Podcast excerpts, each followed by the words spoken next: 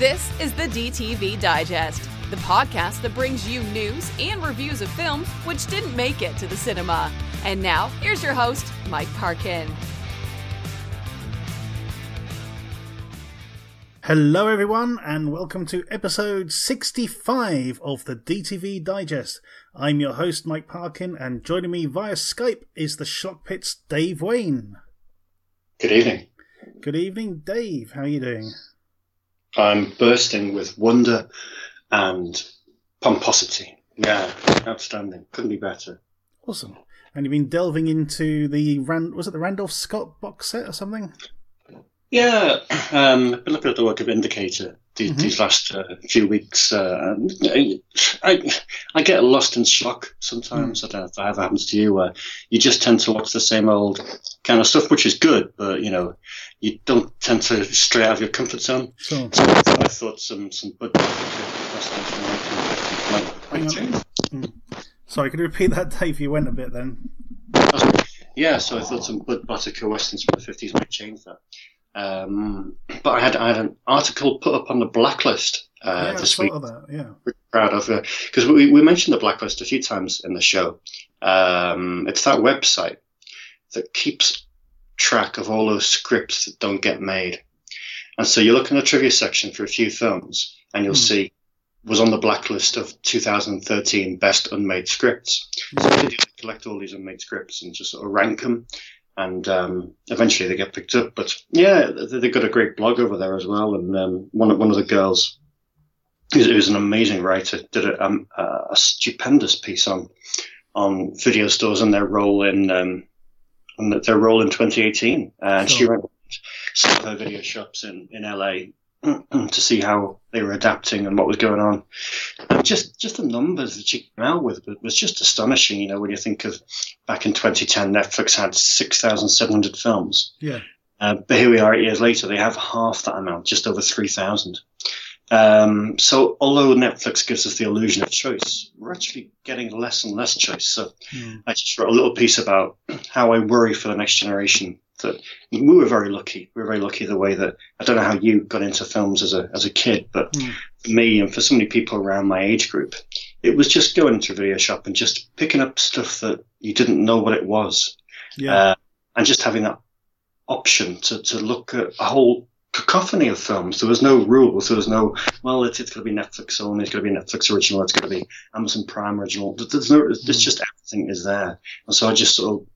Bit concerned, you know, with with the with the you know, if you just think of the statistic that prior to nineteen ninety, Netflix has ninety-eight films, ninety-eight films made prior to nineteen ninety, and that's a scary thought, yeah, and it just worries me. The kids are going to miss out on um, not just horror films, I mean, just any good film from the thirties, forties, fifties, sixties, and I just I don't know how they're going to watch it. I mean, even if I mean I'm not I'm obviously very anti-piracy. Um, well, with my job, but even if you were to go on to um, some of the streaming sites out there where you can download stuff, you can't pick up, you know, stuff from the fifties and sixties because no one's sharing it. So yeah, it's, it's pretty it, niche, yeah, on, on in those sort of sites. Yeah, I totally agree with you. Yeah. Mm, no, no, I mean, you know, I mean, you're you're in a different situation. I mean, you've got a kid, mm. and um, you're in quite a privileged privileged position where you'll be introducing him to um you know things that influenced you, and you'll be have that responsible parent thing of sort of curating the kind of things he gets into. But if you're a kid of if you're a teenager and your parents aren't into films, how are you going to become into films without, you know, I don't know, I'm waffling, you know. Well, on, on the on the other show that I do, the the Smoking Lamb, we have a section called Educating Josh, because one of my co-hosts is in his early twenties, yeah, and you know, even though he's he's very fanatical about film, you know, there's a huge gap in his his knowledge and his you know his, his back catalogue of films, yeah, and things. So you know, I, I every every week we set him a bit of homework, 'cause, you know, a film that he hasn't seen before. Um, mm-hmm. And sometimes, you know, he, he'll resist saying, look, no, I said a classic. And I'll be going, it is a classic. You'd have to watch it, you know.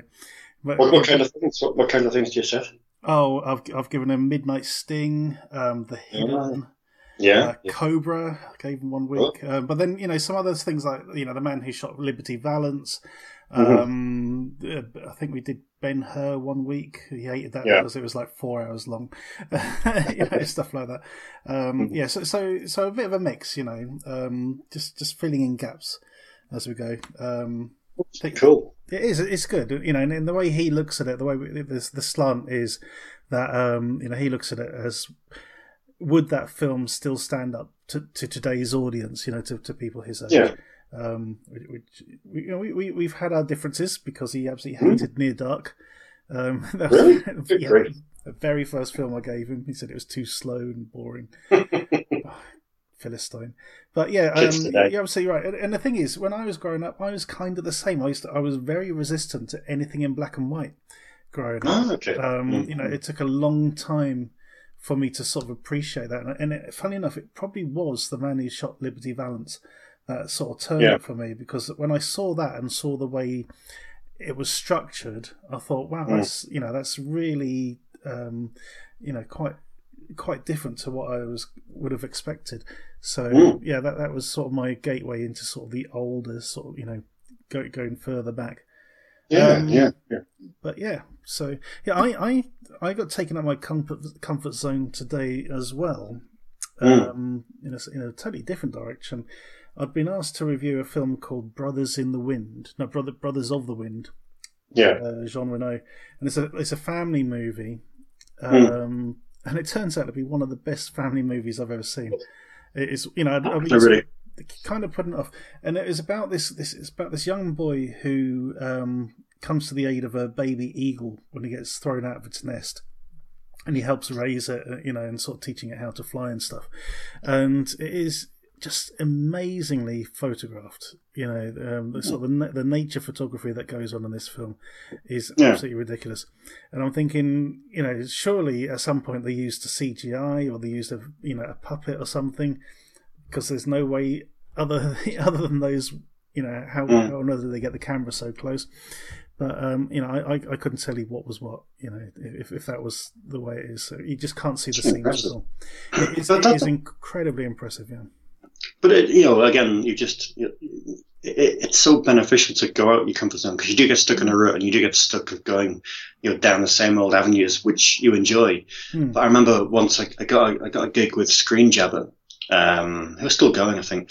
And um, it was the only screener gig that I've ever had. And so what would happen is the editor would send me like a stack of um, screeners to, to yeah. watch and review. And uh, I've never done that before. And so... the envelope, what, whatever was in the, the jiffy bag, I'd do. And hmm. I'd open that jiffy bag and I'd be, Jesus, th- this isn't me, you know. But it's surprising, you know, it's surprising once you really sit, sit down and watch something, how much, um, you know, you can really fall in love with something. Absolutely. So, speaking of falling in love, we've got four films to uh, review today.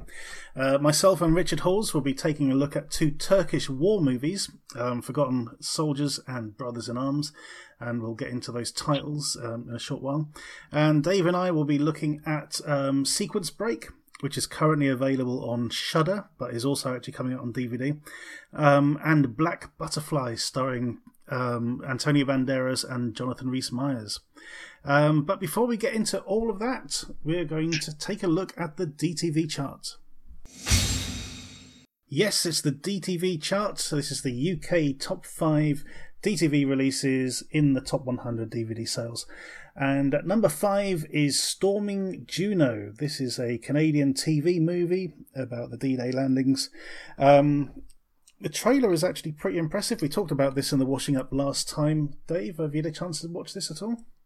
No, I, I didn't get in, to be honest. Um, I know we, we sort of uh, said that if it's as good as any Canadian films like um, Passchendaele or whatever, then mm. it could have uh, potential. But I don't think any of the supermarkets near me, I mean, I go to every major supermarket on a Monday, I don't mm. think any of them got it in, which which was a surprise, because I thought, war film, you know, yeah. hello. Um, got it because it's at number five in the chart, which is... Yeah, exactly. So, no, but that's a handy reminder to, yeah. to, get, to get out, I reckon. And I think we, we also mentioned that this is one of those sort of semi-documentary ones, isn't it? It's, it's, ah, um, that's right. Yeah, it's yeah. sort of in, interspersed with um, some talking heads, I think. Mm. Anyway, number four is Birth of the Dragon. Now, I, I ragged on this quite a bit the last time. Um, this is supposedly about Bruce Lee. It's it's more about a particular um, moment in his in his um, lifetime where he had a duel with a Shaolin master called Wong Jap Mang, who had come across from China. Um, the film doesn't do a very good portrayal of Bruce Lee, um, but it does have its entertainment moments nevertheless. And at number three is Rex. My God, how long has this film been knocking around? It's still doing good business. Um, this is uh, also known as Megan Levy. Um, it doesn't seem to be going anywhere, Dave. That's a dog that wouldn't die. Some, someone put it down. I mean, you know, it's been long enough. You know, come on, Rexy. You know, time for Betty's. Uh-huh. Number two is Fred. Now, this is a documentary about a infamous um, British crime lord, uh, sort of British criminal gangster kind of guy. Um, I have no interest in this, but this sort of true crime stuff seems to be um, doing quite well for itself. Yeah, likewise, no, no interest, no interest. No, it doesn't, doesn't, doesn't do anything yeah. for me. And at number one is Jurassic Predator. Um, this is the latest film by Andrew Jones. Um, I've just watched the trailer of this, and you know there are, there are some of these usual um, actors knocking around in this. Um, it's not. Uh, let me let me get my words right. This is along the same sort of lines or the same sort of budget as um, Werewolves of the S S or the Third Reich, whatever it was called. Mm, mm. Um, you know, there is a dinosaur in there, and there are some soldiers trying to track it down. There are some interesting scenes in there in the in the trailer. I just wish, I really wish that Andrew Jones would expand his um, his budget just a little bit. Just to sort of get over the niggles that I have, because the main niggle I have with this is he got this band of mercenaries after this dinosaur, whatever, and each one of them has got a different weapon, and one of them is carrying a Tommy gun, for fuck's sake. You know, I mean, just, just please, just spend a little bit of money on your arsenal, you know, on your props, just a little mm. bit more, just a sort of, you know, because because that's the first thing I spotted. I thought, oh, for fuck's sake, you know, is this set in the sort of roaring twenties, you know? Ridiculous. Anyway, you, but you've actually seen this, Dave. I mean, um, do you want to sort of give us a, a little bit of lowdown on it? No, it, it's, it's not my favourite, to be honest. Um, just the whole Jurassic thing mm. of late. It's just is, becoming is this to grey a little bit. I mean, we, we talked about um, Jurassic Games the other week. Yeah. Uh, and how that film's sort of inception came about literally because it was um, somebody said, mm. hey, let, let's do a cash-in on Jurassic World. Uh, and do you, th- do you think this is just every, sort of like paying the bills? Every one, every one of his films is, is done by that concept. So every one of his films is done by by Type, um, committee. First, no, no, no. It, it, it's done by committee. Um, right. the, him and his producers literally sit down with the supermarkets and the film company, yeah. and they say, right, what's trending? And whatever's trending, whatever's selling in supermarkets, whether it be poltergeists, whether it be hauntings, whether it be dinosaurs, and it's like, right, mm. here you go. Here's a concept. Go and write a film about this. And that's what every one of his films is based around. He's, so he's almost elevating um, the art of the asylum, basically, isn't he? He's out-asyluming the, the asylum. Yeah, pretty much. I mean, I, I just I just didn't go for it, really. Um, like I say, I'm a bit tired with the whole Jurassic phenomenon. Mm. But just in general, it's uh, um, it's a bit of a parody at times, so there's a lot of humour in it, but the humour is humor's tricky in low-budget films. It often falls flat.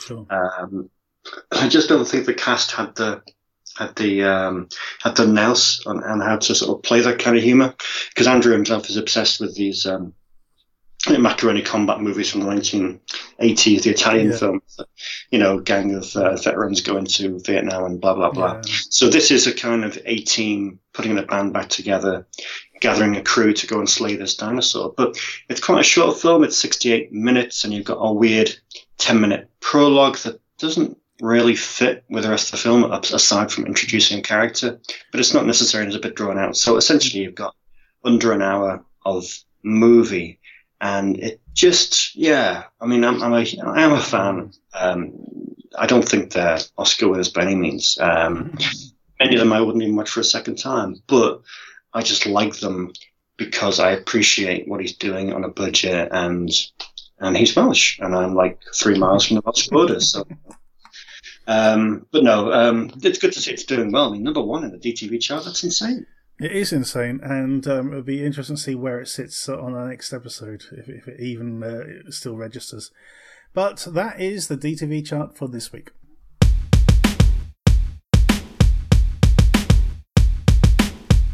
It's time for the coming soon section, and this week we've got six trailers to take a peek at, and we're going to kick off with a film called Passenger... F- no, we're not going to kick off with that. We're going to kick off with a film called The Fifth Passenger. Well, I thought it was called Passenger five, but it's not.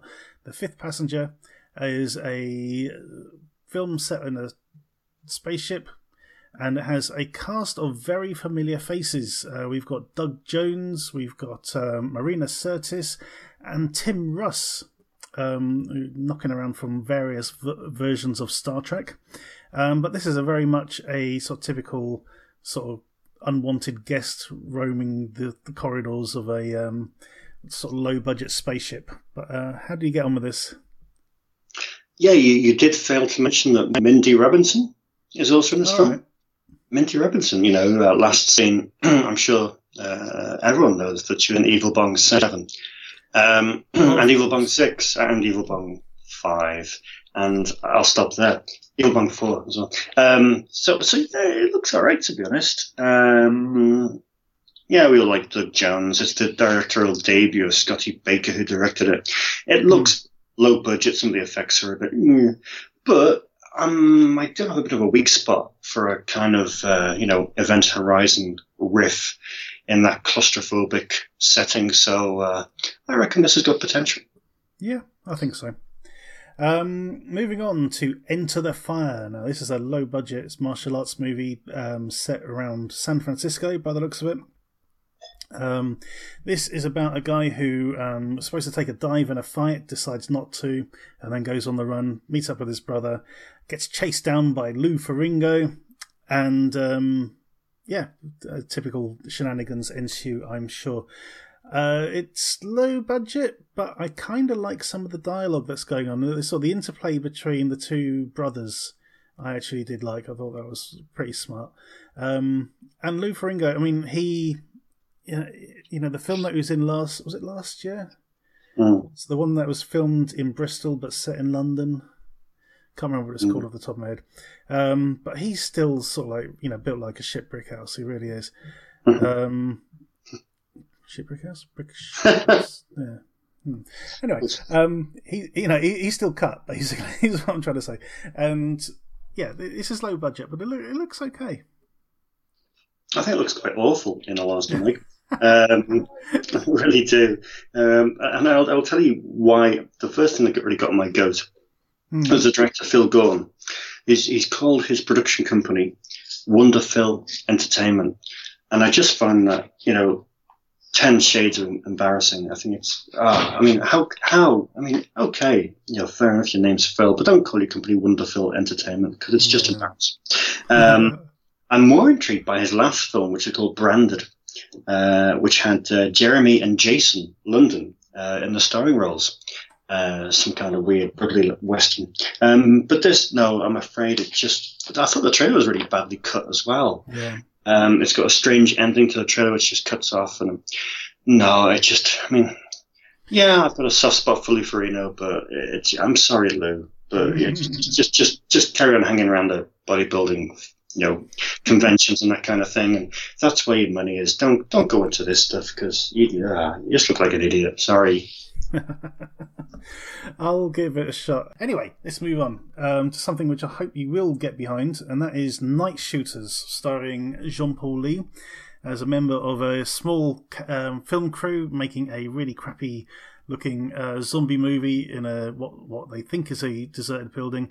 Um, and sort of inadvertently records a gangland slaying um, and end up sort of under siege by some gangsters. Um, I think this looks absolutely superb. In fact, this is the film of the year that I'm looking forward to seeing. M- very much in the same way that Jailbreak was my film from last year that I couldn't wait to see. Um, I, I just think this is really, really smart, really, really um, clever in, in, in what it's trying to do. Yeah, this looks really, really good. Um, when I realised who made this, a guy called Mark Price, I didn't realise that his debut movie is now a decade old, which makes me feel really ancient. Did, did you ever see Colin? Which one? Colin, the zombie film that was made for seventy pounds. Oh, that one? No. Um, yeah. No, my my colleague reviewed it for for my site, but yeah. Yeah, that was yeah. shot on shot on an iPhone or something as well. It was, yeah, yeah, yeah. But th- this looks amazing. I mean, obviously it, it deserves its red band trailer, mm. as I uh, it's uh, it's got some epic swearing in it, which I immediately regretted playing in work with a load of kids around the counter, especially with with, with a bit of a C bomb in the last uh, yeah. last frame last frame of the trailer. But yeah, it looks fantastic. It looks really uh, packed with film references and. Um, Yeah, really good. A little bit too long on the trailer. I, I yeah, tried not to. I tried not to. Po- away, yeah, hmm. I tried not to sort of semi half watch it. So not to, but but yeah, it was fantastic. Can't wait. Yeah, same here. Okay, moving on uh, to another film called Occupation. Uh, now, this is the sort of the premise we've seen loads of times before. It's an alien invasion movie, um, and plucky um, Earth beings sort of you know trying to turn the tide.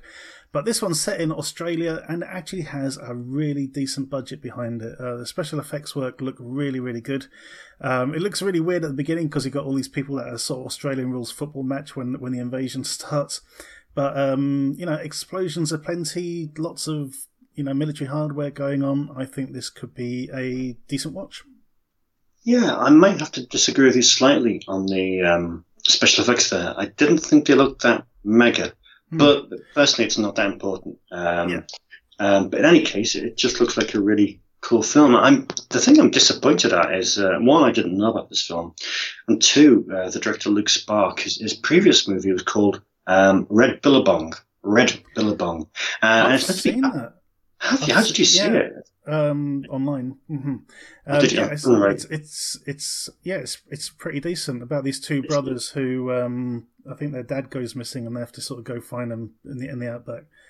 Um, It'd be amazing, but uh, you know, yeah. it's not on Amazon Prime, it's not on um, uh, Shudder or, or Netflix mm. or anywhere. So I'm just hoping. I know it's two years on, but I hope that that, that that gets some kind of distribution deal over here. But with regard to Occupation, yeah, it does look really good. It, again, it's the kind of thing that ticks my boxes, which is mm. a small town invasion, and it's surprising that a sequel has been announced already, so um, it looks like um, it, it, it's done the numbers to yeah. uh, to guarantee a bit of future exploration yeah. in this I mean, I mean, as far as you know, budgets. I mean, you know, there's special effects. I'm thinking in terms of um, the film Revolt. As, as oh yeah, this, yeah. You know, it's that, would, it's that sort of standard. That would be perfect. Yeah, mm-hmm. yeah, that would be perfect. Mm-hmm. Okay, our last trailer we're looking at today is Siberia. Now, this is an interesting one um, because when when I first heard about it, it was being um, it was being described as a romantic drama. Mm. Um, that's not the vibe I get from the trailer whatsoever. This this seems to be a pretty dark and broody uh, thriller where Keanu Reeves tra- travels to Siberia to find out what's happened to his business partner. And uh, he he does he does indeed get involved with a woman while he's there, but also with some organised crime guys who are looking for some sort of payoff. Um, yeah, this this looks pretty decent. I think it's going to be a sort of slow burner, this one. Yeah, absolutely. Uh, I didn't like the director's last film, which is called Frank and Lola, which is a bit of a, a misfire, mm. misfire yeah. sort of neo-noir with um, uh, the guy that looks like Jaws, Michael Shannon. Yeah. Um, I think it was just called just Lola over here, wasn't it, I think? Yeah, it just didn't really do it for me. Um, but this film looks really cool. It just, it did um, confuse me a little bit when I went to the IMDb page and I saw Keanu Reeves and Molly Ringwald. I thought it might be nineteen eighty. I thought it might be nineteen eighty-eight, but it, but it's not. Um, you know, Molly Ringwald, come on. Um, but yeah, it, it looks really cool. Uh, to be honest, where, where do we stand on Keanu in general? Where's the where's the consensus? Do we like Keanu? I do actually. I, I, I do yeah. like him. I've, ever, ever well, even before Bill and Ted, actually, because he was popping up in in roles It, mm. like, uh, it, it was in Parenthood. Oh, amazing. Yeah. Um, it was in something else as well. But, oh, there was a film called Permanent Record, which is probably his first starring I've not seen, I've not seen that. I think I first saw him in my own Private Idaho, the, the Gus Van Sant film. Which yeah, is, I saw that at the cinema. Yeah. Even, even today, I'm not a John Wick fan, unfortunately. Mm. Um, but, you know, I, I will happily I will happily watch a bit of um, Keanu. I know he's got his detractors. Um, but, yeah, I, I think he's all right. Same here.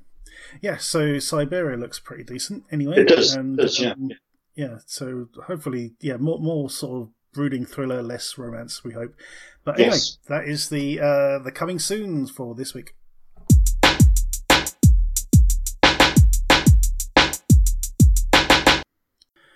Okay, today I'm joined by Richard Hawes for once. Yay! Hey. It's been since April, I think. It's the last time you were on the show. Wow. Yeah, quite a while ago. Um, so this has been something we've been looking forward to doing for a while, um, ever since we saw the trailer for uh, The Mountain two, also known as um, Brothers in Arms. And we finally had a chance to sit down and watch both films. Uh, so these are two Turkish films. Um, first one is called Forgotten Soldiers in the U K, and the second one's called Brothers in Arms, but really they are The Mountain and Mountain two, or if you want to, in Turkish, it's um, Dag one and Dag two, I guess. So The Mountain... And of course they release them in reverse order as well. yeah, I was yeah, I was going to get onto that later on. Um, so Forgotten Soldiers, aka The Mountain, uh, is about two young soldiers, um, Orguz and Bakir, who are chosen to take part in a mission to fix a radio transmission tower high up on a mountain. However, when they arrive, they and their squad are ambushed. The tower was deliberately damaged as bait, and the first stage of a full-scale attack on their outpost down below. While the rest of their unit fend off their attackers, Orguz and Bakir must survive on the mountain, outnumbered and outgunned, until a rescue can be staged.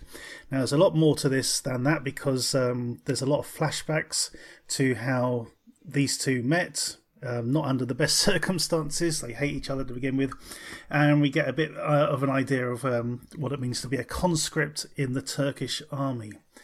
Um, so a bit of background on this. I, I believe this is set somewhere around about Hakkari Mountain, and they're fighting um, the Kurdistan Workers' Party, the P K K, although it never actually explicitly mentions that in the film, who the bad guys are. Um, but apparently, um, the, you know, the Turkish army has lost something around seven hundred troops in clashes with the P K K over the years. Um, and the film actually ends with a whole list of um, sort of fallen names, doesn't it? Yeah, massive roll call. Yeah, um, it almost makes it feel like a Peter Berg movie in that respect. Um, but Rich, over to you with your comments. How, how do you find this one? Uh, I, I thought the opening footage of the movie was absolutely spectacular, hmm. of the mountains, and then there's this really awkward transition to the film itself, which is ends up being much lower budget than that original shot indicates. So the sound quality in that isn't isn't particularly strong. Um, it's also it's a very low budget, small bunch of people, very simple locations, hmm. but the movie uh, uses its location as its best asset. Uh, and so we get not loads of it, but a lot of um, decent shots of the the scenery. Mm. It's really about the characters and the structure of the film, and the the flashbacks, as you say, they're integral. Uh, it's a it's very much a sort of, you go from one scene to a flashback, and it's not like a hugely signified flashback. I mean, you they, they don't treat you, the audience, like they're silly or anything. They don't say, five years ago, you know, little title yeah. cards coming up or anything. It's just you're in one place and then all of a sudden you're in another. And in some cases, later in uh, in the, I think it's later in the film, the timelines become closer, and so actually you've got to be a bit more on the ball uh, yeah. to thinking where whereabouts you are. So I really liked that, and I thought mm. the, the the character introductions and everything were all really good. Uh, and it's the, the thing. The thing that struck me at first, which sort of rubbed me up the wrong way, was that the score was really trying hard to copy The Dark Knight, uh, Han, the Hans Zimmer and that score from uh, from, yeah. from that film, with the with and even like the um, you know how on trailers it always goes doom yeah. at a key point. You know, they were doing they were doing that bit as well, mm. which was a bit weird. And so the music felt like it was from a bigger film than the one I was watching. Mm. There was a disconnect. They didn't quite the, the music and the film didn't quite gel. But mm. the in terms of the overall storyline and that, it's a very sort of straightforward romance, essentially, of, yeah. of how these guys, they've met, they hate each other, you know, they're getting on really badly, and they're bonded by this uh, this uh, hard-going experience. Hmm. So, yeah, I did like it overall.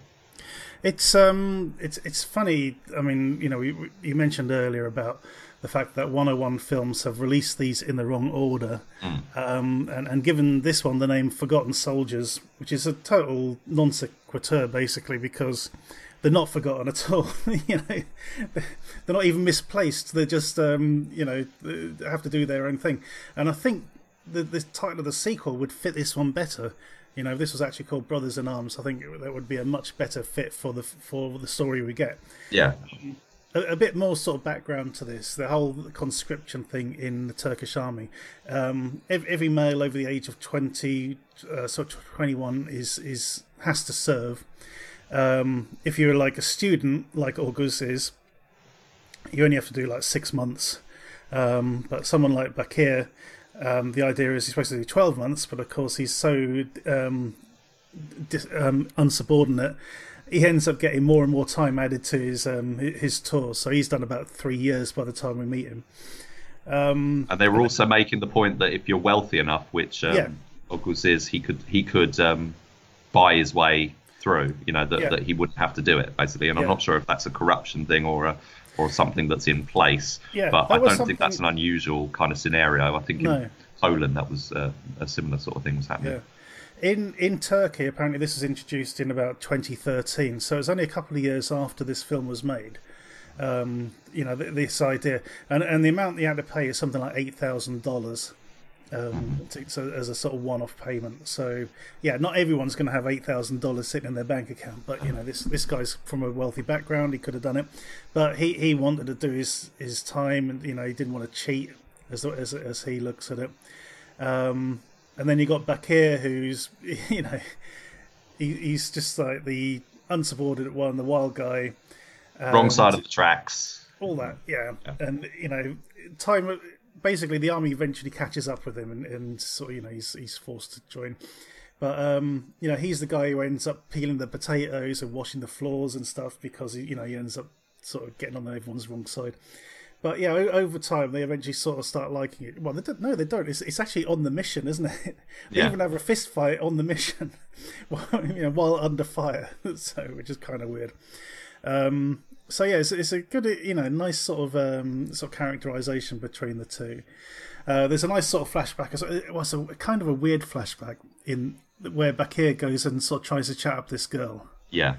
Um, and, and you think, is this something that happens a lot? Where they're going, hey, you know, I'm going in the army in a couple of days. How about a date, sort of thing?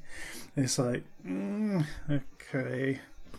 Um, but the but I thought that was quite good because the the first part of the movie really focuses on Oguz.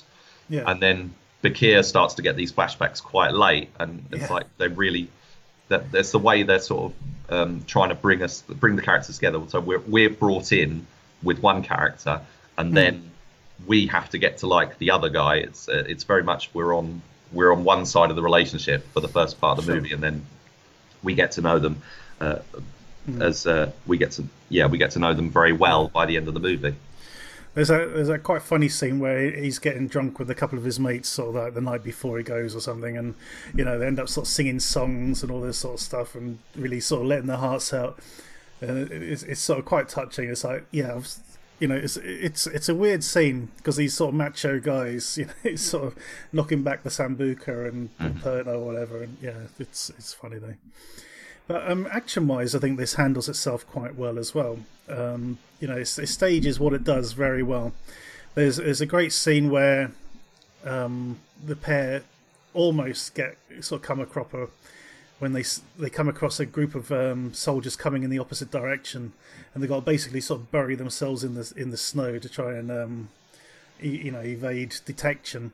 I thought I thought that was quite a decent sort of tense scene.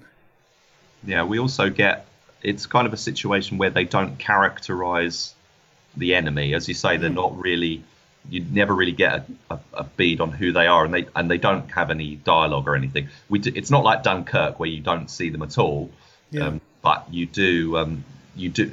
There are a few characters, you see their faces and everything, and they get up close and personal, but they don't really have any lines, and they don't, you know, exchange any, you know, ideologies or anything. It's, you're very much on the Turkish side of this. Yeah, definitely. Well, and and that's not surprising, really, is it? I mean, um, considering sort of where it's coming from. Yeah. Um, yeah. So overall, uh, what would you score this, Rich? I think because it's a bit rough around the edges. Uh, mm. Uh, about six out of ten, I'd say. Yeah, I think that's pretty fair. Um, it's it's very engaging. It's a bit sort of, you know, um, those opening scenes where it just throws you in the thick of it, yeah. and and a lot, you get a lot of dialogue over the radio and that sort of thing. And of course, you have no idea really what's going on, um, but you have to sort of pick it up as you go. There's some really nice photography. There's there's a scene early on where they where Oguz basically has to jump off the side of the mountain to avoid being shot, and it slows it right down. So you get this sort of really nice sort of super slow motion shot of him sort of jumping off the side of the cliff, which is really, really good.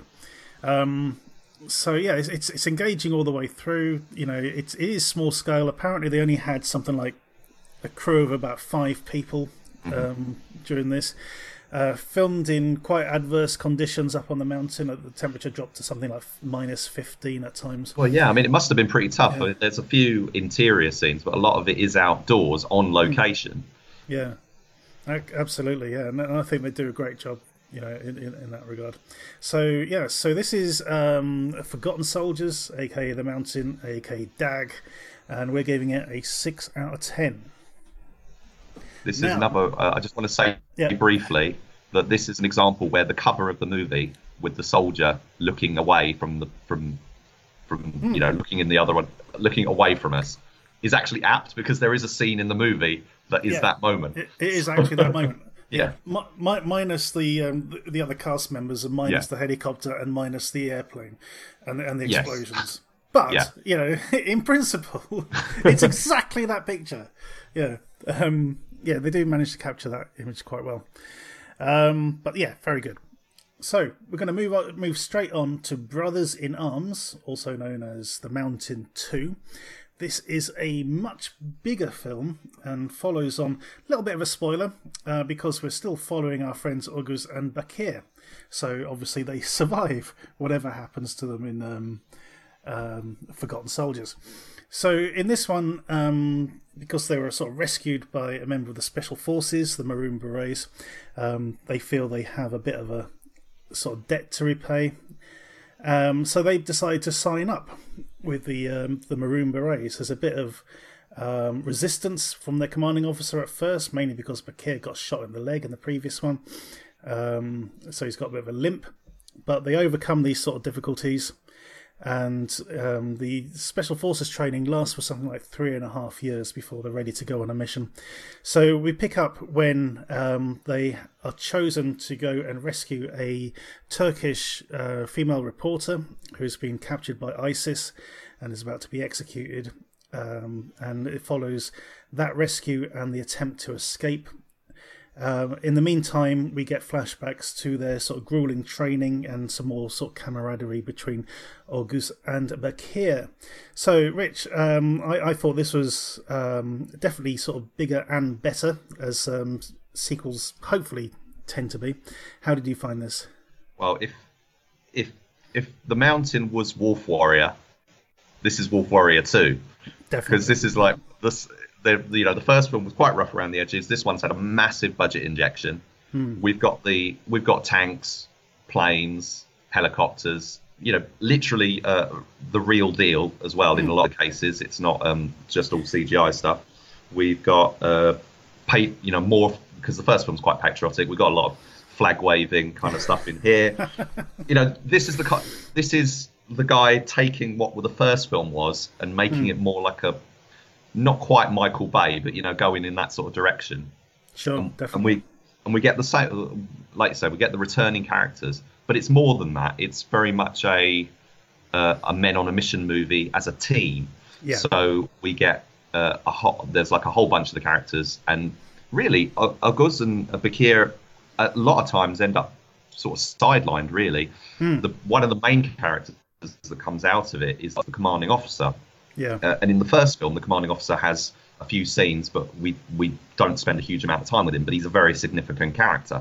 I think mm. what they learned from the first film was that people really engaged with that character, and they decided to add him to the mix, add a new a new commanding officer to the mix that they could that we could then sort of connect with more. So we get flashbacks of him as well, uh, that develop his character, and he he sort of seals the movie, really, for for me. And yeah. the, the the thing that sort of let the film down compared to the first one, because the first one feels quite unique, hmm. uh, is that the second one is is very generic. It's uh, it's your standard special forces. There's a there's a female reporter who they save, who gets embedded with them, and the uh, and they end up uh, defending a small town. You know, you mm. could you could find a dozen movies. I mean, I can think of uh, The Expendables two and uh, specifically um, Forces Speciales or, or yep. Forces Special Special Forces, the French film with, yeah, with uh, Diane um, Kruger and yeah. Jim, Jimon Hounsou. Jimon Hounsou. That yeah. this reminded me of that a lot. Well, uh, funny enough, funny enough, yesterday I, I managed to watch Operation Red Sea, the new Dante Land film, and again, oh, yeah. it's exactly it's exactly this, you know, um, sent on a mission. Um, well, it's sort of between this and Wolf Warrior two, you know, where they have to rescue um, sort of Chinese nationals from a civil war. Yeah. But there's also the female reporter, and also, you know, sort of having to sort of escape and all the rest of it. Um, so it's, it's obviously a story that resonates and plays very well. You know, um, the, these sort of tropes. So, yeah.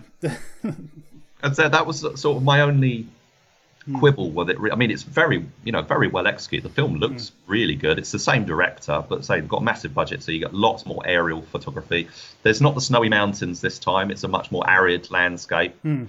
So uh, a different area. They still refer to the mountain, but you don't actually really see any mountains, as far as I'm aware. I think I'm not sure if it's even more of a code name this time. I didn't quite get that, but the um, yeah, the flashback, the the format is the same. So we've got the same, we've got a couple of the same characters, but the canvas is broadened. Yeah, I'd say very Wolf Warrior two like in its um, sort of patriotism and flag waving, which is I don't I don't know if that's an intentional thing mm. or just one of those things, but yeah, because they wear the berets and everything, I was thinking of Expendables. And I'll tell you the other film that I remind, it reminded me of, mm. it, it, and this is a way it could have gone, is uh, Sniper Special Ops with Steven Seagal. Now imagine if, imagine if Steven Seagal and the other guy were yeah. Bakir and Oguz, yeah. and they were trapped having these conversations or whatever, a bit like in the first film, but mm. with the second, with the story with the other unit, with the rest of the unit, yeah. and the female reporter thing happening as well. It's almost yeah. like this, the two films together are the film that Sniper Special Ops should have been if they'd have done it properly. If they'd done it properly and had yeah. um, Seagal get off his ass and actually walk around a bit more. Exactly, uh, yeah. It's, uh, it's yeah, um, yeah. I, I really like this, and you know, when they, one of the things I like is it actually does show their sort of tactics and actually their sort, of, you know, the fact they're actually sort of decent soldiers, whereas the first film it was more, you know, very sort of scrappy, sort of fighting sort of thing. You know, this, this is sort of shows them working as a unit. Um, there's a bit where they sort of come to the rescue of some um, sort of Turkish Kurds, and you know, it, it actually reminded me a bit of um, Tears of the Sun mm-hmm. in that thing. Yeah. You know, because basically they sort of, you know, just charge in a line, sort of laying down like a wall of bullets, basically. Um, you know, it's it's it's really really cool to watch, and then the, you know, the final twenty minutes when they end up sort of embedding in this village, you know, that is just absolutely brilliant. Um, you know, um, having to defend this sort of village from this onslaught of people, you get all the tropes. You get the sniper. You get, you know, sort of the woman having to sort of join in. All this sort of stuff. Um, it's it's just really really strong, you know. And the patriotism, as you say, I mean, not only do they flag, you know, they're waving the flag, or you know, they put the Turkish flag up on the um, the church tower or something. Yeah. But you know, you get shots of it sort of riddled with bullets as well. You know, yeah. I mean, if you were a Turkish, very symbolic. Sort, yeah. Oh god, yeah, you'd have a tear in your eye, I'm sure. Um, so yeah, the, you know, this, the action is really, really solid in this film. I really, really did like it, um, and it, it did sort of, you know, give it give the film a really good climax. Well, the soldiers have all, they've also evolved because, as you as you say, they're in they're in special forces unit now, yeah. So it's a completely different ball game. And they do they don't tell you straight away, but several years have gone by. As you say, yeah. They went through like three three plus years of training. So the canvas for the flashbacks is much broader as well. So you, you're going from the end of the last film to several years later by the end, by the time you, you're done. So that's a lot, hell of a lot of ground to cover. And so the the sol- they're much more efficient soldiers, and, and they've known each other for, you know, a significantly longer time. Yeah. Um, also, the, the actual actors in this had to endure something like three to five months special forces training as well. You know, in, in, in getting prepared for the role, um, and the, you know, there's, there's one bit I really liked uh, when you get a flashback. One of the things they had to do was um, they had to sort of jump off a cliff into a lake uh, while blindfolded with their hands tied behind their back. You know, it was, it, and it's a huge drop as well. They have to do. Yeah. That was, that was yeah, because really I remember cool... seeing that and thinking, Jesus, that's like that's really dangerous. yeah. Yeah. Even if it was a stunt, you know, even if it was stuntmen, it would be yeah. a dangerous stunt to do. Yeah. But um. Yeah, no, so hats off to them. Um, yeah, so the Marine, yeah, the Maroon Berets, they're a real unit. I mean, the um, I think within the film, the the unit is called Stormbringer or something like that. Um, I think so, although I wasn't sure if that yeah. was just a code name or something. Though. Yeah, it's a code name for their particularly, you know, this particular oh, unit like, within. So they're within like the, the um, like Wolf Warrior, basically. Yeah, exactly. Yeah. Um, So yeah, there's that. Have you? Uh, did you get a chance to look at I M D B, uh, the reviews for this? No, although I was very curious to check them out because the thing that the the, the cover promotes is the most highly rated I M D B movie yeah. or, of all time, or something one like that, or one of it's them. Certainly yeah. one of them. It has a, a nine point five rating, and it's got ninety-six thousand um, votes. Wow. Um, but. The the votes ve- go from ten out of ten or one out of ten. So you get like all the Turkish guys going on and going, this is, film is brilliant, the best acting and everything. But all the one out of ten are American guys basically criticising the fact that, you know, Turkish guys are giving it ten out of ten. They're not actually sort of really rating the movie. Or, mm-hmm. or they're really skewing it, you know. They're just sort of going, "Oh, you know, this this film isn't worth ten out of ten. It's obviously a fix by Turkish guys or something, you mm-hmm. know."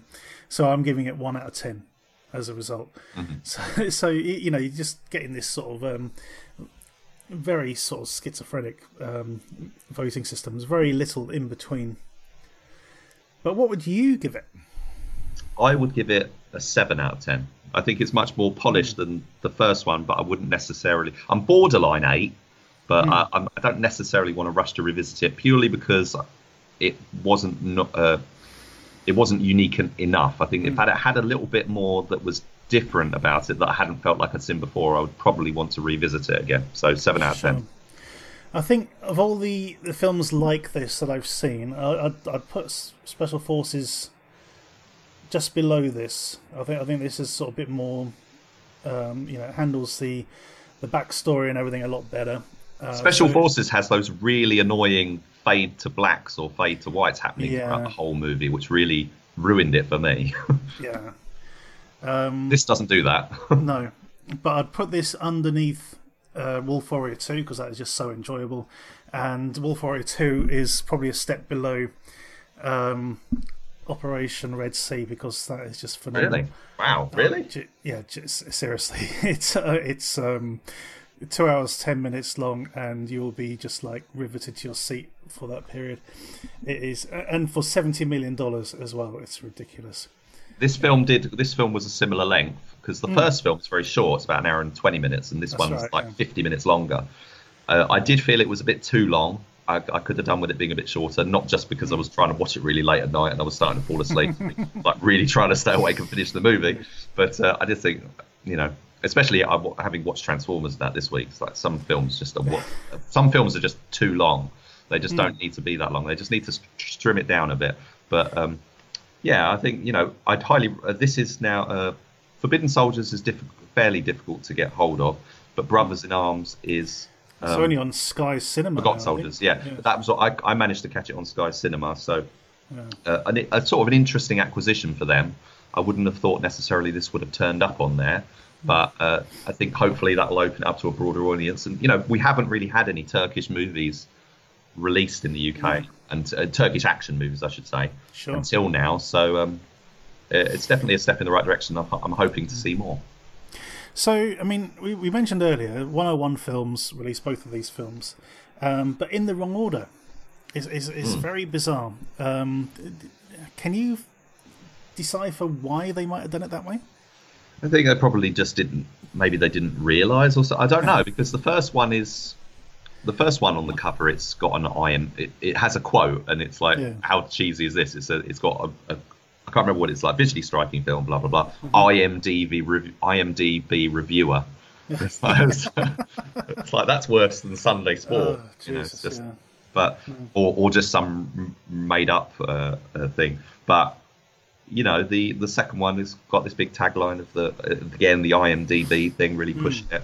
But yeah, I think they just didn't really necessarily know what they were dealing with, or perhaps they just you know didn't really care. I don't know. But yeah. I think it's when if you if you watch it if you're tuning in on Sky, for example, to this film that's oh, Brothers in Arms, let's have a look at it, and you don't necessarily know it's a sequel.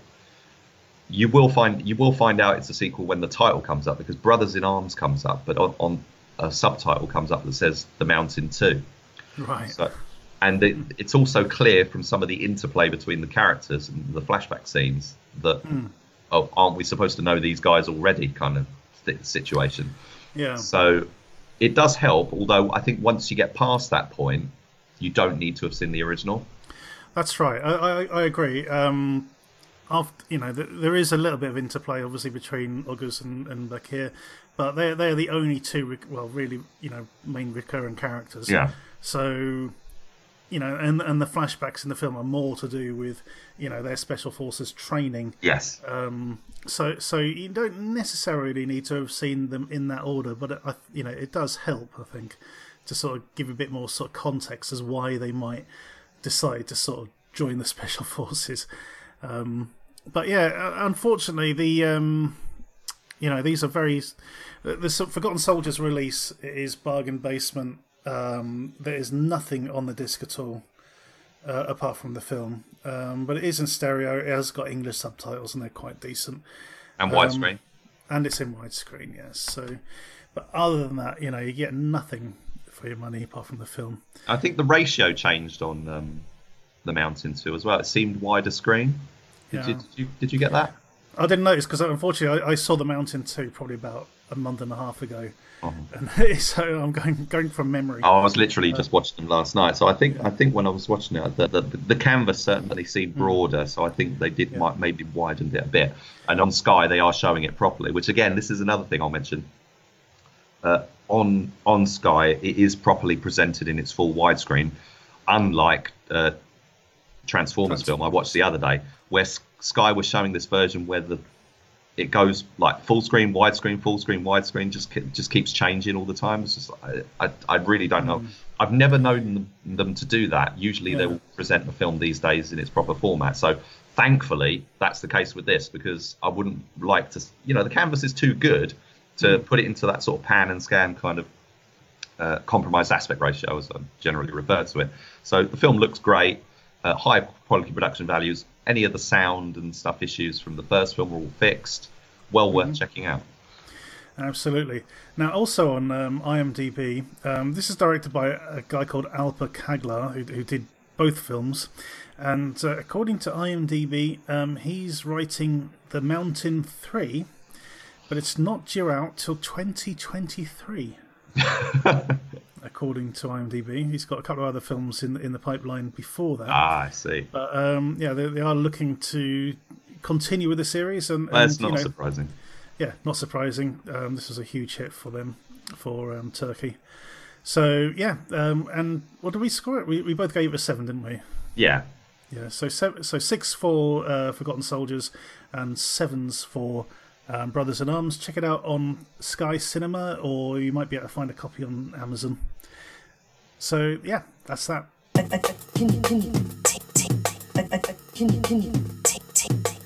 Our next review is Sequence Break. In this one, Oz is an electronics engineer working in a video game repair shop, and he receives a mysterious motherboard in a plain package one day. Plugging it into one of the arcade cabinets he's working on, he finds himself immersing into a new, challenging video game. However, playing the game affects Oz's mind and his perception of what is real. Uh, Dave, this um, is turned up on Shudder this week. Um, a, a good fit for, for this particular film, I think. Uh, it reminds me of a couple of films, but this is sort of a textbook example of how to make a atmospheric film with only a green and red light bulb available. Yeah, that pretty much. Um, I watched it on Shudder. Excuse me. I watched it on Shudder, um, even though I had the D V D hmm. uh, in my hand, because of course Shudder is H D. And with no Blu-ray release in the U K, I thought, well, you know, let's let's upscale here.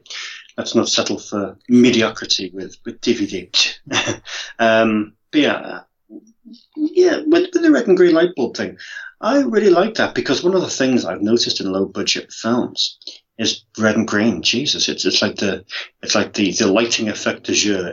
Everyone uses it, but here I, I think Graham Skipper has really. Um, I wouldn't say he's reinvented the light bulb, but um, he has done something yeah. really cool with it, which which gives it a whole new dimension. I mean, I, I like the film in general. I, I think mm. uh, Film School Rejects, uh, I think, called it a, let me put my teeth into this one, a biomechanical Cronenbergian sextipiece.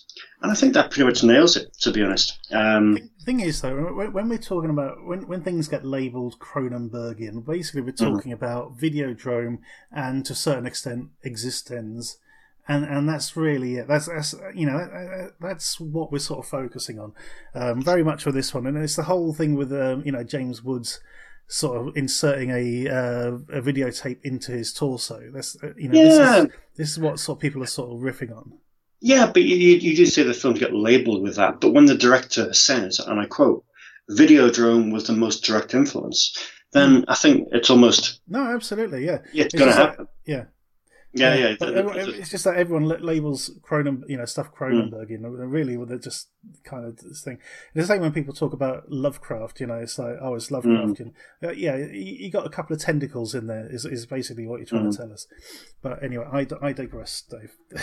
No, no, no, I, I, I would expand that. I would expand that beyond Videodrome and Existenz. Mm. I would say that Cronenberg's whole sort of body horror milieu, oh, good sure. word, um, sort of does fall into that Cronenbergian. You know, you, you wouldn't say it's Cronenbergian and, and sort of expect a Dangerous Method kind of film, and you wouldn't say Cronenbergian and expect Spider or A History of Violence and stuff like that. I think you would say Cronenberg. Yeah, but you, you are you are completely right in that you say that word, and I, I hate think I hate things like Lynchian and, and mm. stuff like that because it does drive me a little bit insane. But I think it is. It's almost necess- It's necessary when the director himself comes out and says, I'm a big fan of him, and that's the film I wanted to sort of be sure. like. Mm-hmm. But then again, I, I like Graham Skipper in, in general. When I was doing my research for the film, I spotted a really cool quote, and I'm going to go off a wild tangent. But mm-hmm. I'm going to make it brief. I'm going to make it really, really brief.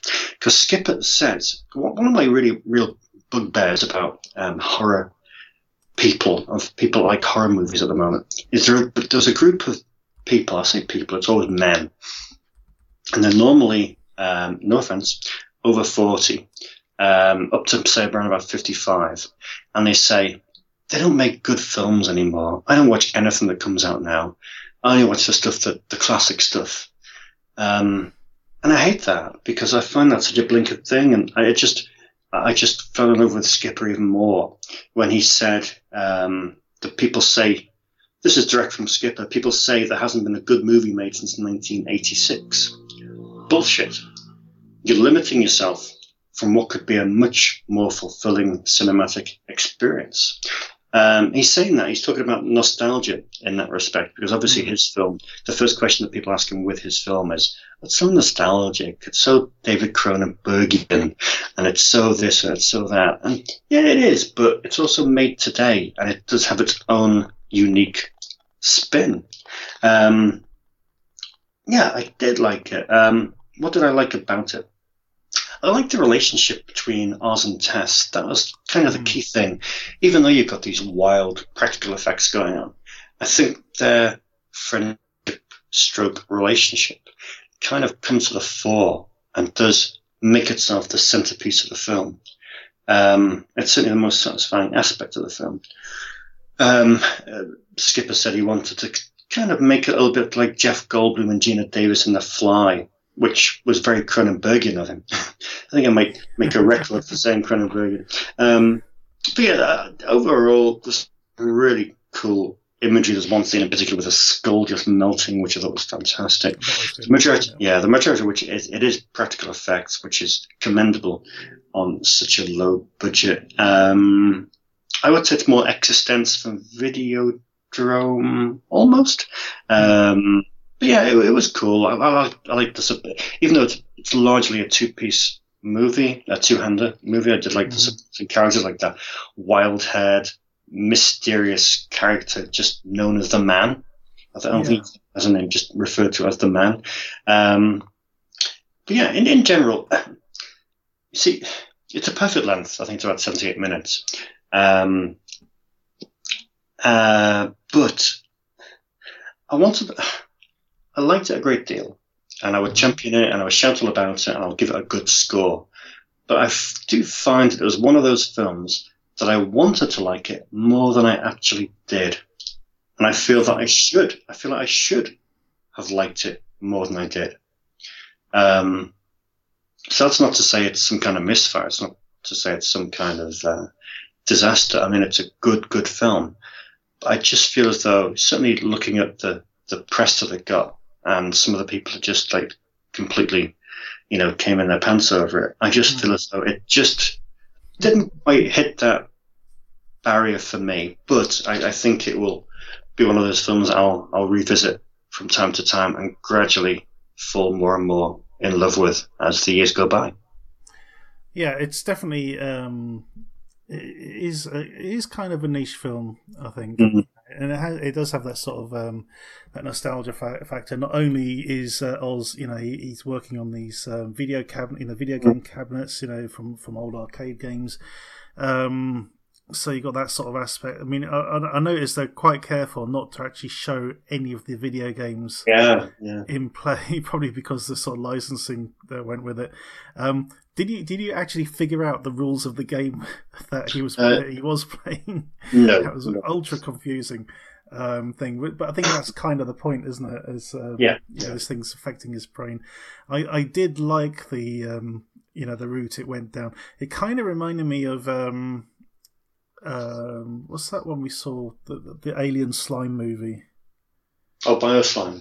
Bioslime. It had a little element of that going for it mm. as well. Yeah. Um, but yeah, but the characterization between the, I mean, it is literally a two-hander mm. you know, uh, for for a lot of the, a lot of it. Um, and yeah, you're absolutely right. The the relationship between Tess and Oz um, really makes the film work because you know you ha- you have to believe that these two people are on the same wavelength and you know can riff off each other the way they do. Um, you know, it's, it's probably the most alive that Oz has been for a long time. Mm. You know, like when we first see him, you know, he barely even recognize. You know, he reg- her presence doesn't even register with him. He, he's sort no. of so focused on fixing this uh, circuit board. Um, you know, and she has to make the first move, which is um, all interesting. Um, yeah, but I, I, the ending, you know, the way the where it sort of builds to, it reminded me of sort of the. Um, Sort of one of the sequences from the Neon Demon, actually, uh, it had a lot of, in common with that. Believe it or not, the um, yeah, this the soundtrack was done by a guy called Van Hughes, and I thought it was, mm. it was, it was a really good, um, you know, sort of eighties style sort of synth score. Oh. I say eighties style, but in reality, you know, the eighties probably had Tangerine Dream doing a couple of soundtracks, um, maybe Vangelis, and that was it. You know, that was that was it as far as sort of synth scores go. Um, I, I, I think it is again. Yeah. I think yeah, it's John Carpenter. Okay, I'll give you that. Um, but it is, uh, you know, you could count them on one hand. But everyone's sort of, that's what everyone remembers, you know, oh yeah, the synth schools and all that sort of stuff. But no, it didn't really happen. Anyway, um, we won't talk too much nice. about... You naysayers. Destroying, destroying people's imaginary uh, things. I know. Um, how are we going to score this one? I'm going to score I'm going to give it a seven. Uh, I'd like to give it an eight, but I'm going to stick with a seven. But hopefully you can ask me this time next year and it will have bumped it up, because I think it's it's one of those films that I want to keep and, and cradle and um, you know, feed it well, and it mm. will uh, it will be one that I'll wonder. It must have come out on Blu-ray in America. I may have to import that one, but yeah, yeah. I'm just I just I'm just niggly. I mean, Matchbox released over here, which which I love, but it's just a bit of a bland. Uh, mm. I mean, when when you look at Skipper's other films, I know it's his directorial debut. Um, but when you look at his other films that sort of fit in this oeuvre, you've got uh, stuff like, you know, Almost Human and um, The Mind's Eye, and and uh, Beyond the um, Beyond the Gates. Um, yeah, which, which all sort of fit in that, but but they're sort of stacked editions. And one of the uh, fallbacks with the U K release of this, and obviously the, the limitations with, with Shudder, is that I want to learn a bit more about the film, and I'm prevented from doing so. So hopefully I can import a, an edition that's that's worth keeping. Absolutely. Now, the um, the cinematographer on this is a guy called Brian Sowell, uh, mm. who also did uh, Beyond the Gates. Um, and, and, you know, I, I hope I didn't sound too disingenuous when I said, oh, you know, basically this film has... you know, a red and a green light bulb and that's it. But I mean, they, they are used to amazing effects, oh. is what I was trying to say. You know, it, um, they they really are. Um, mm. the, the the the imagery in this film is absolutely great. Yes. Um, I'm just going to sort of segue a little bit, because you mentioned The Mind's Eye. Yeah. Um, which I mean, you mentioned Almost Human. Almost Human is is a damn good film as well. Mm. But The Mind's Eye, it's um, and we talk about Cron- Cronenbergian. Um, this is very much a riff on the film Scanners. Um, yes, but, yeah. but done, but but actually done to much better effect. So Scanners mm. is actually a very boring film at times, and you know it hinges on that one scene with the head exploding. Mm. But but this is a solid, solid film if you get the chance to find it, and I do believe it's on Shudder. I'm not sure. Oh, I see. And I, I know it's on U K D V D with the awful, awful title of Supernatural Forces. Jesus uh, Christ. So if you, if you want to watch, if you want to buy it, it's because it's cheap, but just don't look for The Mind's Eye, look for Supernatural Forces, and then spit mm. in the section of, I forget who retitled it, it's like one oh one or something. But yeah, um, mm. oh, it's definitely a recommendation, isn't it? Brilliant film. Yeah, it's absolutely superb. Uh, I'm going to join you on a seven for... Mm. Um, for Sequence Break. I, I actually I've watched it twice in the same week, oh, so good, which is good. which is very unusual, you know. Mm. Um, but yeah, so yeah, seven's all round for Sequence Break. You can either get it on Shudder if you're a member of Shudder, or you can wait a little bit and it'll turn up on D V D shortly. Our final review this week is Black Butterfly. Antonio Banderas stars as Paul, a reclusive, washed-up writer who lives in a secluded cabin on the outskirts of Denver, where he can nurse his writer's block and fuel his ongoing alcoholism. When he gets caught up in an altercation with a truck driver at a diner, a young drifter called Jack comes to his rescue, and out of gratitude, Paul offers Jack a room for the night. Instead, Jack, Jack ends up staying for a few days, helping around with uh, repairs and cooking in exchange for his stay. However, things start to get a bit weird when small details about Jack's behaviour start to bother Paul, and soon he finds himself captive within his own home. Now, we took a look at the trailer of this a few months ago, mm. and you know, and your interest in Jonathan Rhys-Meyers as an actor um, sort of piqued your interest when we, we mentioned it on the um, the Washing Up last week, so it was a natural choice. Um, I wasn't expecting this to be as good as it was, though. Mm. Weren't you? No. yeah, I, I, I won. Um, no, I think I probably agree with you there, to be honest, Mike. Um, I expected... Uh, I don't know what I expected, to be honest. I didn't see the trailer, as, as I hmm.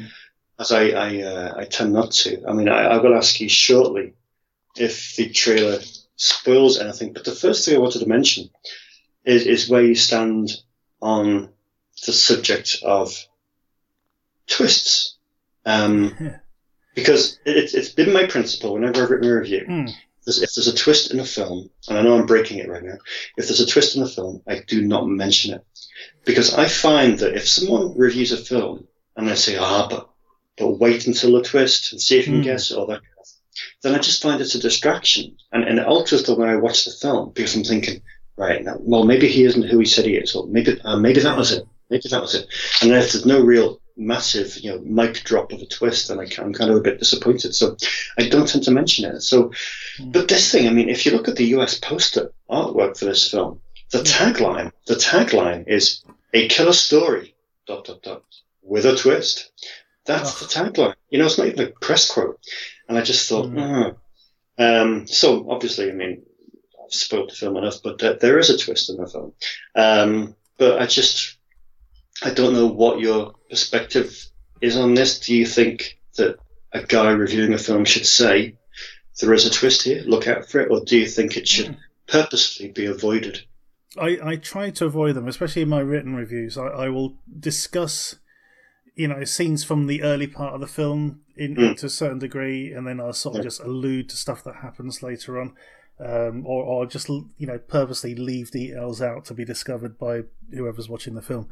Um, yeah, yeah, that's about the same as me. I, I might, I might. The, the furthest extent I'll go to is say, you know, um, maybe it's a slow film. I'll say, but just make sure you hang in there to the end, because it'll be very much worth your time.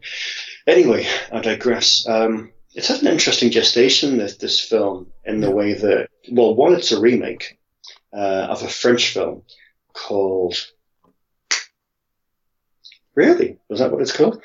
Um, something noir, something noir. Ah, pa- pa- Papillon, Papillon Noir, noir of course, because yeah. Papillon is, is butterfly, yeah, exactly. Made in two thousand eight, which starred the, the classic and the, the, the impeccable French actor um, Eric Cantona. Um, ah, now you say that, but he's he's not too bad as an actor. No, he is very good, to be honest. I do like him. Mm. Um, So yeah, it's based on a, on a French film from two thousand eight. The, the project was first announced that it was going to be made in October twenty eleven. Um, Brian Goodman was still attached to the film. He was attached since day one. But Nick Cage uh, was originally um, looked at to be the lead. Uh, I don't know which role. I don't know which role he would have taken. I'm thinking. I'm thinking would have taken Banderas' character.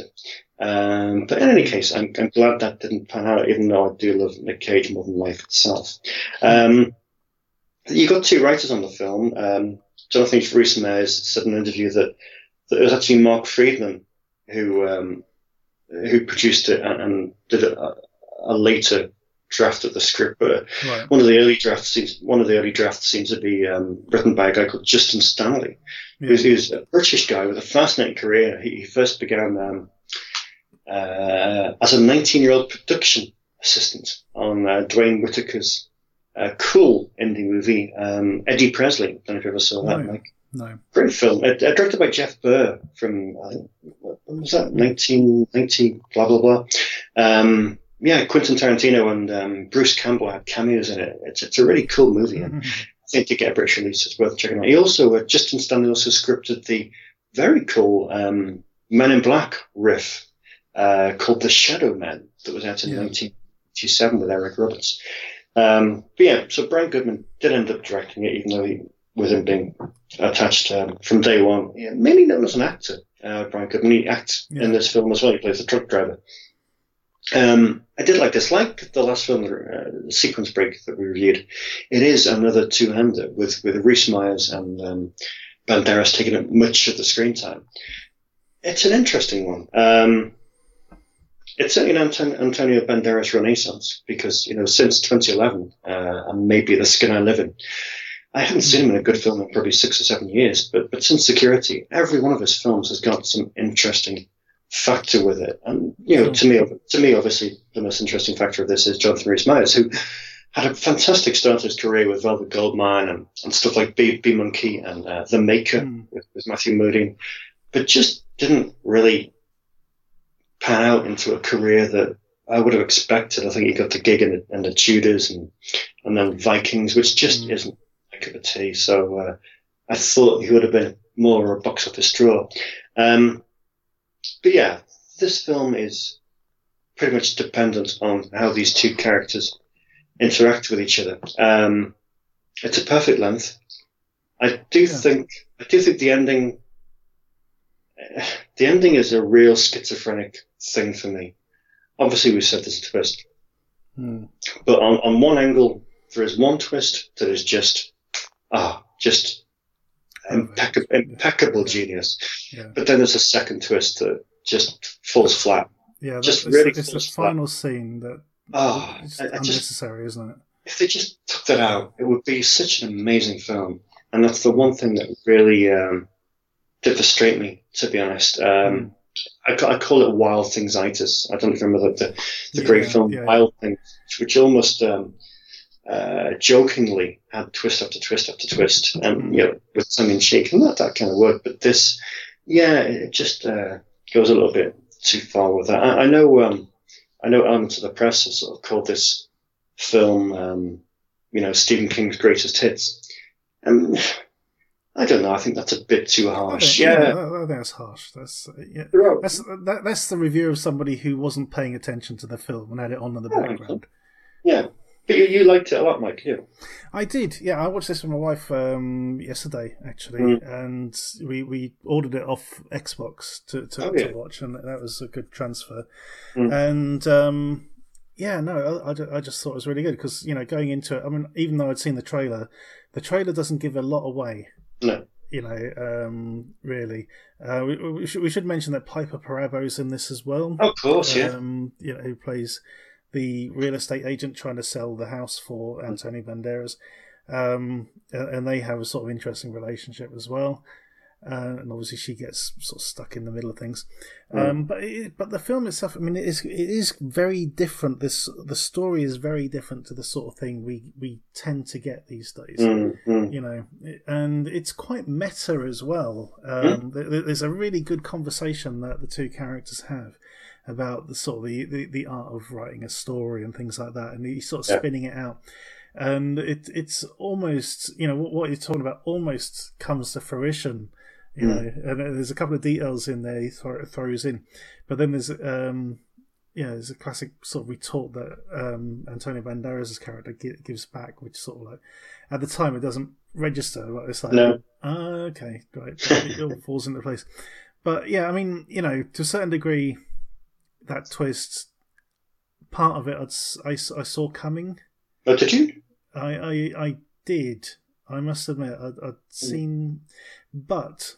The other side of it, you know, mm. it was one thing to think that, you know, about one character, but um, the other side of it I didn't see coming at all. And, and mm. when you see mm. that character transformed, is all I'll say. Yeah. You know, yeah, in, yeah. Uh, um, it was actually a real shock. I was like, oh, fuck. It's really mm. cool. Yeah, um, yeah I, I, this is one of those films that would be great, you know, it's having seen it, it'd be great to sort of sit down with other people to watch just to see their reactions yes. and how you know see them trying to second guess what's That's happening right. and things like that. Um, yeah, no, it's it's really really solid. I'm not surprised it's a remake in, in some ways, um, mm. but it's it's totally solid. It's one of those films. It's it's the sort of the prestige end of the D T V market basically. Mm. Um, And Antonio Banderas, I mean, I've in in this year alone, I've seen him in about five different films, I think, mm-hmm. uh, and and each time he's giving a completely different performance. Yeah, you know, I mean, it's not it's not the same thing you could say to Bruce Willis or Vin Diesel or anyone like that. You know, mm. um, Stallone even. Mm. You know, he he, he he spins a different character out of each one. Yeah, yeah. which is which is really really cool. And yeah, I, I just I just really really like this. I thought it was really cool. Um, yeah, I, I won't say too much more about what happens. You know, um, there there is a great scene where we get the flashbacks to fill in the gaps, mm-hmm. um, which which again I thought was really cool. Um, you know, um, but but yeah, no, it's it's just really really well done. Definitely worth ca- um, catching up with. Yeah. Scores on the doors, Dave. Yeah, I just think it's a kind of thriller that's been absent from D T V for, for too long, really. We, we just don't get enough of these. Um, and it's not expensive. It, uh, I think it probably cost about twelve million pounds dollars, which mm. maybe is the kind of budget that we don't see anymore. We only get to see between, like, you know, one million or a hundred million. Um, but I, I just wish there were more of this, because there are scripts out there, and even if it is a, a remake of a foreign language film, and, and that's fine, because it, you know, Black Butterfly, the, the French version, was a T V movie, so it's never going to get released over here. So um, yeah, I don't think I'm going to go same Sequence Break. I'm going to go for seven, because uh, like you say, I'd like to rewatch this with someone else uh, and just kind of uh, check the reaction out, because that'd be pretty cool. But uh, yeah, I did like this greatly. Yeah, absolutely. I'm going to pop it up a little bit. I'm going to go seven and a half for this one. Yeah, good, good. Um, yeah, this, this is probably my film of the month so far. Mm.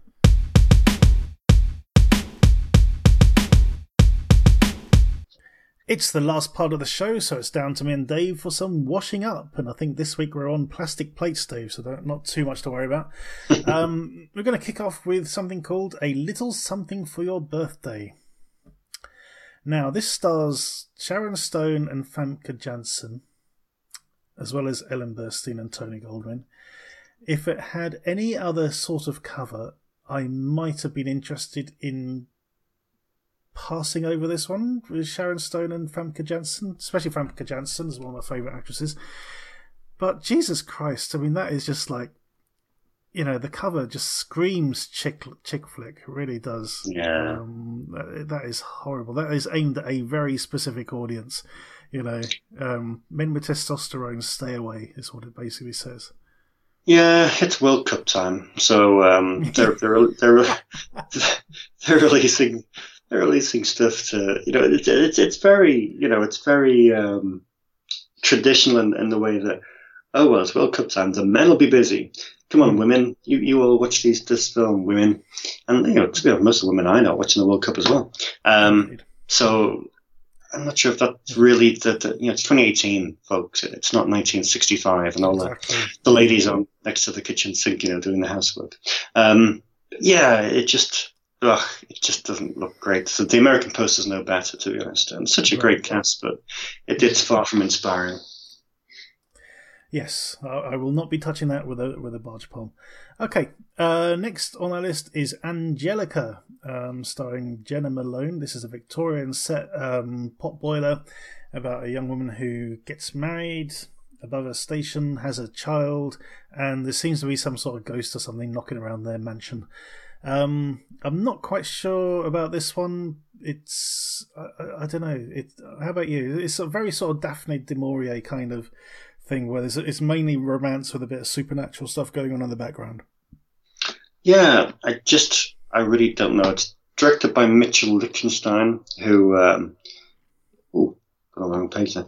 Um, who you may know from um, uh, the last film he directed, um, which is called Teeth. Which was oh, about yeah. a, woman, a woman with, with, with teeth in her vagina, mm. so which is cool. Um, yeah, I don't know about this uh, Victorian era stuff. Seems to be quite quite a trend uh, at the moment, um, which is fine. And period horror is always welcome, mm. but with this, I just don't know. It's been sat on the shelf for about three years now, um, and I don't know if it's. Got that up. I mean, it, it, it's going down the tra- very traditional um, ghost story route. Uh, it could work, but it's going to be a bit of a gamble. I've just ordered it simply because it's, it's such a barren time for films at the moment with the right. with, the, with the football on that. There's literally nothing out, so I'm trying to pick up everything I can just to keep my daily. Because believe it or not, I do have daily customers that want a film every single day, and they can be a bit of a nightmare to please. So uh, yeah, I, I will. I will pick this up, and um, yeah, I'm intrigued about it. I'm intrigued. Okay. Uh, moving on to our next one is called Gangland Revenge. This is your favourite genre, uh, yeah. the the, um, the Cockney gangster.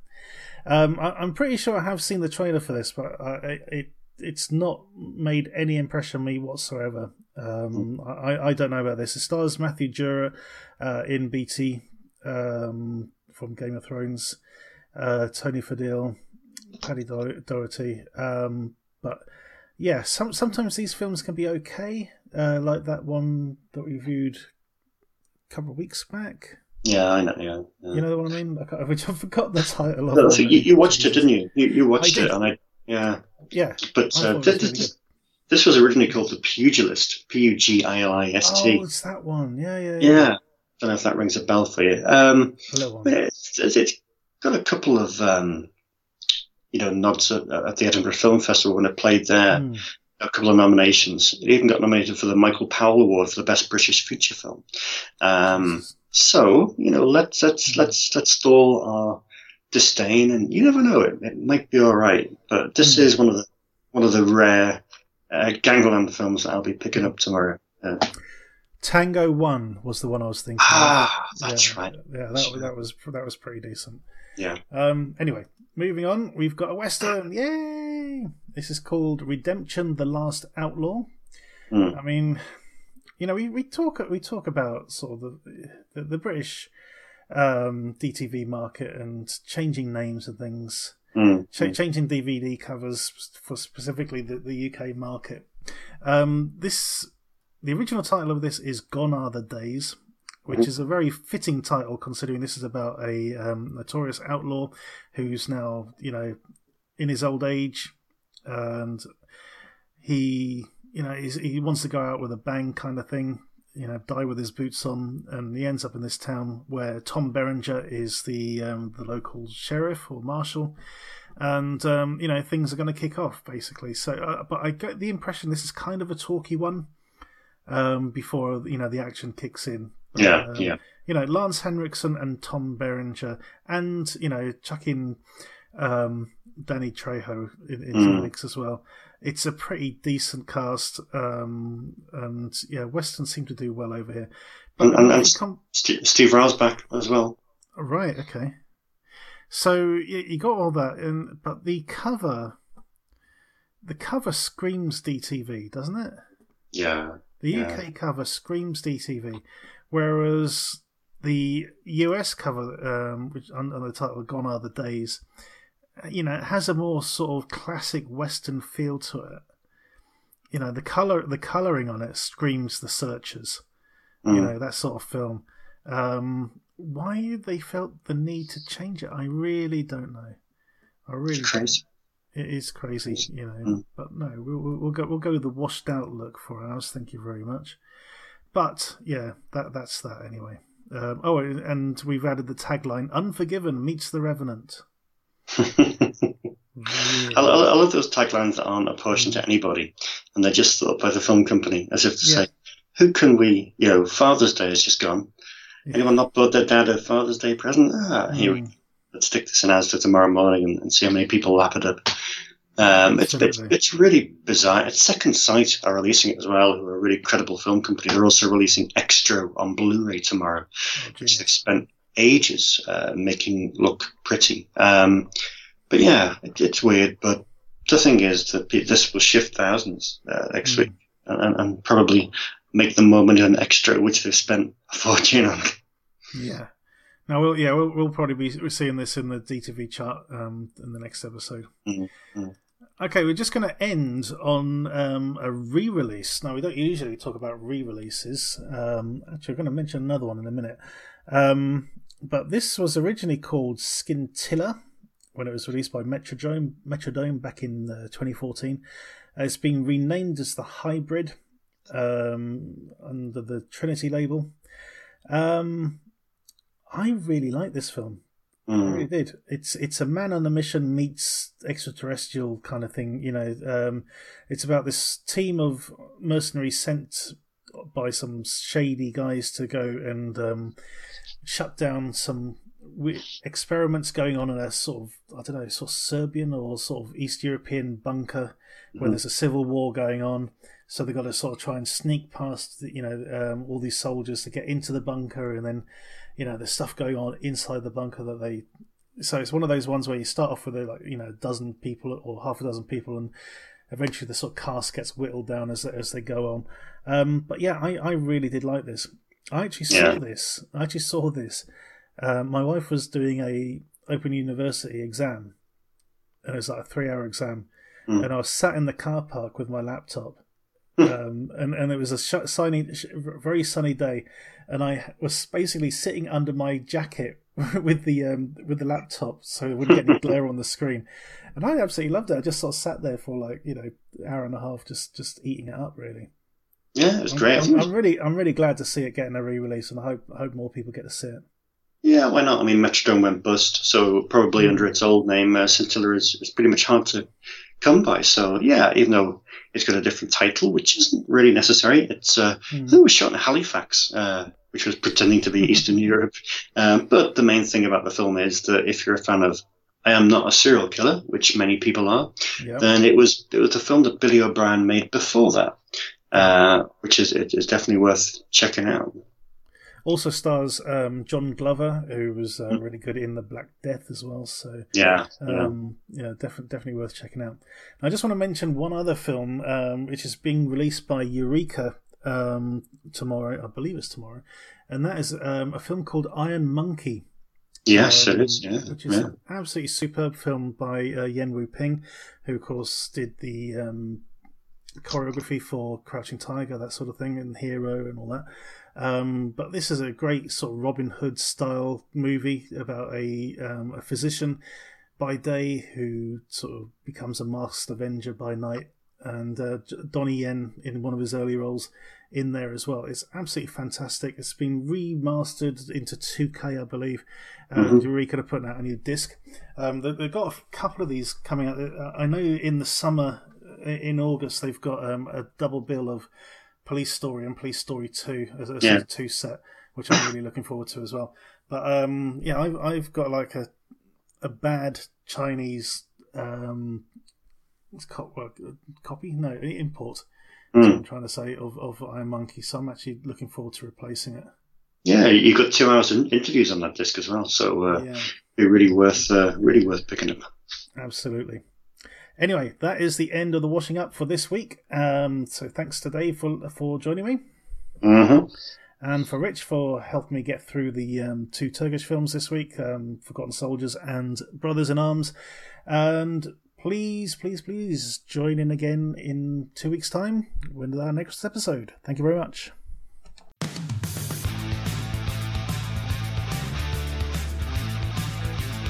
Thank you for listening to the D T V Digest. Let us know your thoughts in the comments and tune in again next time.